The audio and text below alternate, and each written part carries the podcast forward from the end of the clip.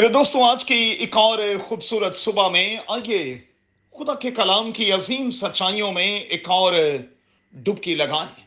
اپنے سامنے رکھیں ایمال کی کتاب کا بائیسواں باب book of Acts chapter twenty two اور صبح کے لیے ہمارا مضمون ہوگا biggest regret in your life no doubt کہ زندگی میں اچھے اور برے فیصلے ہم کرتے رہے ہیں اور کر رہے ہیں۔ اچھا دوستوں زندگی کا وہ کون سا فیصلہ ہے جو آپ کے لیے آج بھی افسوس کا، شرمندگی کا باعث بنا ہوا ہے؟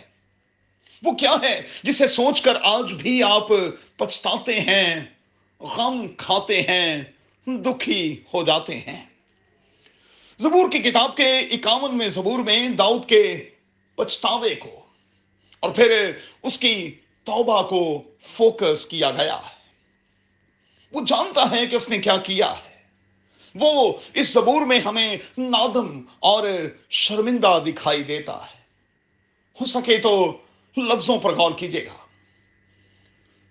زبور کی کتاب کا اکاونواں زبور اور اس کی نامی آیت، اکاون زبور کی چوتھی آیت اور پھر اکاون زبور کی تیسری آیت۔ وہ اقرار کرتا ہے کہ اس حالت میں لاکھ قربانیاں بھی کی جائیں، وہ کام نہیں کرتی۔ کیونکہ قربانی تب قبول ہوگی جب اقرار گناہ ہوگا اور ہم ترک گناہ کے عمل سے گزریں گے۔ مقدس پالوس اقرار کرتا ہے کہ جو کچھ خدا مند یسو مسیح کے ساتھ ہم نے کیا، میں نے کیا، ہم نے وہ کام نادانی سے کیے۔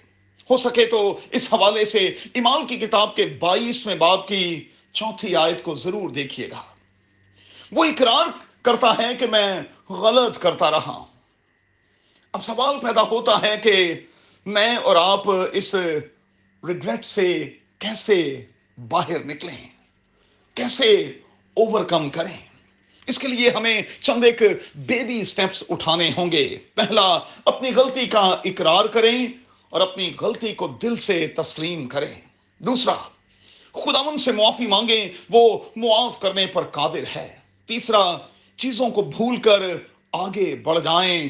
فلپیوں کا خط، تیسرا باب اور اس کی تیرویں آئے چوتھا، اپنے پچھتاوے کو شکر گزاری میں بدل دیں۔ یہ کہتے ہوئے کہ جو کچھ ہوا اچھے کے لیے ہوا۔ پانچواں، یاد رکھیں، زندگی آگے بڑھنے کا نام ہے۔ سو آگے بڑھیں اور ثابت کریں کہ ہاں ایک وقت تھا مجھ سے غلطی ہوئی، لیکن اب میں یہ غلطی کبھی نہیں دہراؤں گا۔ ہو سکے تو آج اس دن کے آغاز میں یونا کا پہلا عام خط، اس کے پہلے باپ کی نامی آیت کو زبانی ہی یاد کر چھوڑیں۔ قادر خدا، آپ کو بڑی برکت دے اور زندگی کے کسی بھی طرح کے پچھتاوے سے، شرمندگی سے، قادر خدا، مجھے اور آپ کو باہر نکالے۔ یسو کے نام میں، آمین۔